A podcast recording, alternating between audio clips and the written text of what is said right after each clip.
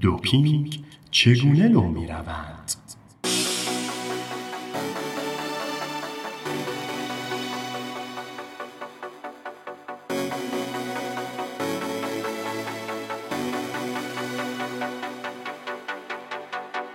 برملا کردن روش های ورزشکاران متقلب و دانشمندانی که به مقابله با آنها برخواستند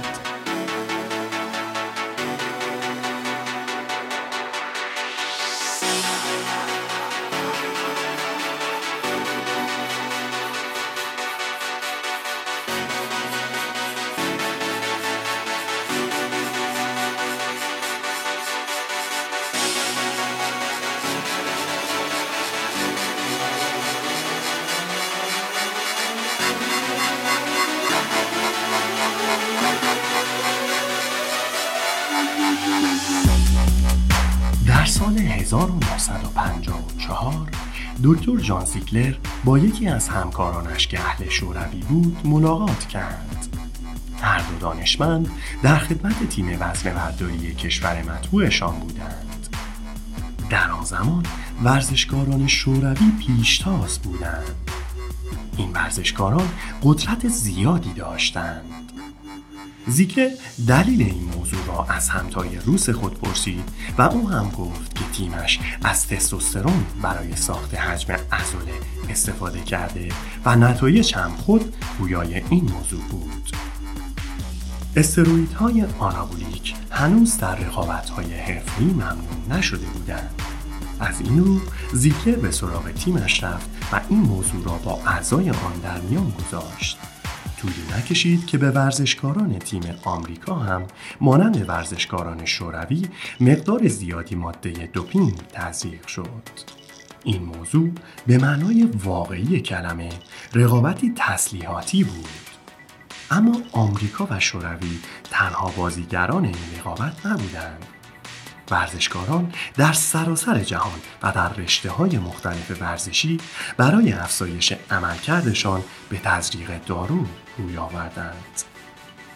در نتیجه افزایش پدیده دوپینگ یکی از دوچرخه سواران گفت برای آنکه در رقابت راه را گم نکند کافی سرنگ های خالی دوچرخه سوارهای جلوتر را دنبال کند مهارت طبیعی به دلیل دستاوردهای مصنوعی نادیده گرفته شده بود سازمان های ضد دوپینگ باید با این پدیده مقابله می کردند.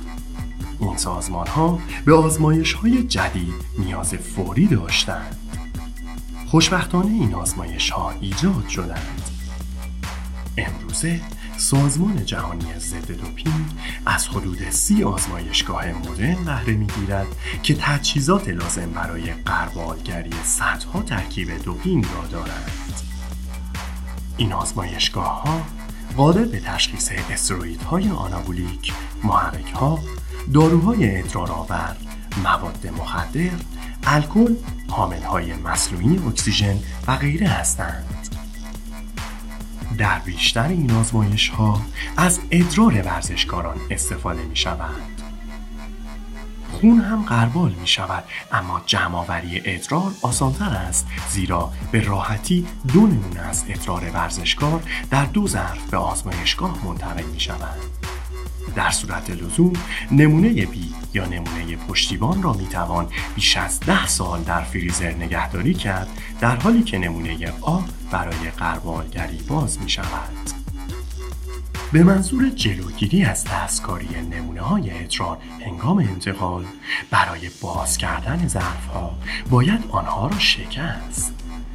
در صورتی که این نمونه قبل از رسیدن به آزمایشگاه شکسته شود باید از نمونه B استفاده کرد پس از باز کردن نمونه غلظت ادرار قبل از فیلتر شدن محاسبه و ترکیبات غیر ضروری این مایع حذف می شوند و تنها ترکیباتی که پژوهشگران مایل به ارزیابیشان هستند باقی می مانند. یکی از این دستگاه ها به نام تیف سنج جرمی که با دقت جرم ترکیبات ورودی را محاسبه می کند می تواند اکثر محصولات دوپینگی ممنوعه را در صورت وجود تشخیص دهد. در خصوص ترکیبات پیچیده تر دانشمندان از پادتن‌هایی استفاده می کنند که به ترکیبات ممنوعه می چسبند و آنها را آشکار می کنند. ترکیبات دیگری را هم می توان با استفاده از روشی موسوم به SDS PAGE تشخیص داد. این روش اندازه پروتئین ها را هنگام عبور از غشای ژل نشان می دهند.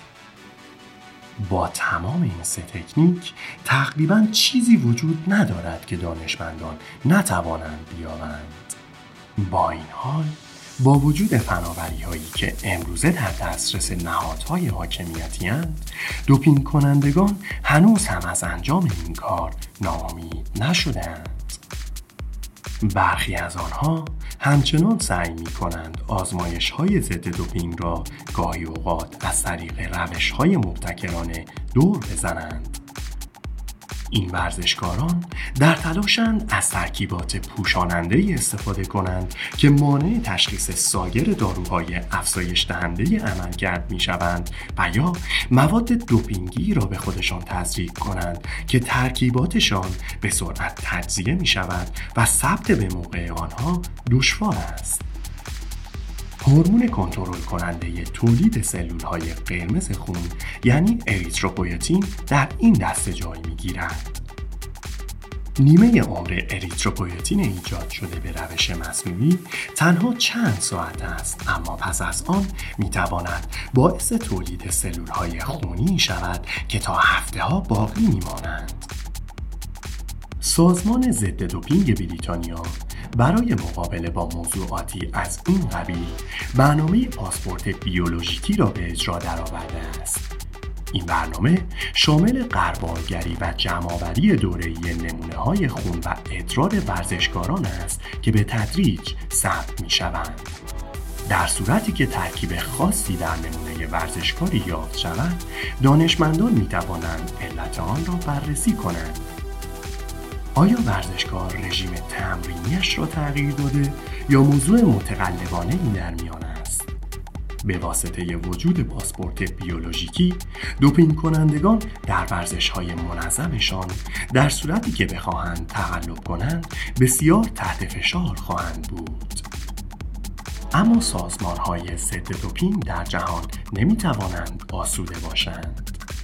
فهرست مواد ممنوعه سازمان جهانی ضد دوپینگ هر سال به روز رسانی می شود و دوپینگ کنندگان پیوسته در حال تلاش برای یافتن راه های فرارند. شاید نگران کننده تر این باشد که در آینده نزدیک تکنیک های جدید دوپینگ پدیدار شوند. دوپینگ عصبی تیتر اول روزنامه ها شده است زیرا افراد در تلاش برای تحریک نورون هایشان داوطلبانه بخشهایی از مغزشان را الکترود گذاری می کنند. به باور برخی این کار ممکن است باعث بهبود عمل کرده ورزشی شود اما هنوز شواهد کافی دار بر این امر وجود ندارد با این حال دوپینگ ژنی ممکن است در آینده خطری جدی برای ورزشکار باشد. با اینکه ویرایش ژن هنوز به شکل ضعیفی آزمایش می شود و برای انسان بسیار خطرناک است سازمان جهانی ضد دوپینگ از پیش مواد دوپینگ ژنی را به فهرست مواد ممنوعه خود اضافه کرده است. دوپینگ کننده ها دقیقا می دانند که چه می خواهند وقتی می توانید کاری کنید که دی ای شما پروتئین بیشتری تولید کنند چرا تقویت کننده حاوی مولکول پروتئین ممنوعه را به خودتان تزریق کنید؟ اگر در توسعه فناوری های موثر ویرایش ژن موفق باشیم و بتوانیم بیماری ها را در آینده به کمک آنها درمان کنیم این امکان وجود دارد که دوپینگ کننده ها برای رسیدن به مقاصد شومشان در این فناوری دست ببرند. اما مطمئن باشید که آزمایش های ضد دوپینگ رازشان را برملا می کنند. آزمایش ورزشکاران برای تضمین بازی جوان مردانه فوق العاده مهم است اما آموزش هم در مقابله با مصرف مواد دوپینگ در ورزش دخیل است. سازمان ضد دوپینگ بریتانیا از زمان تأسیس آن در سال 2009 طرحهایی را شروع کرده است.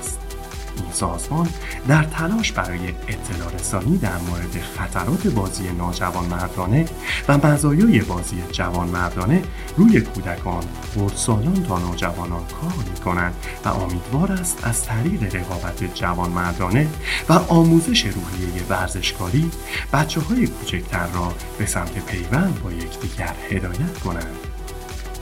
این سازمان به بچه های بزرگتر نیز در مورد تغذیه مناسب و خطرات بهداشتی جدی انجام دوپین آموزش می دهند و آنها را تشویق می کند تا در راه رسیدن به اولین نشان طلای خود یا تمرین برای داشتن اندام عالی میانبر نزنند.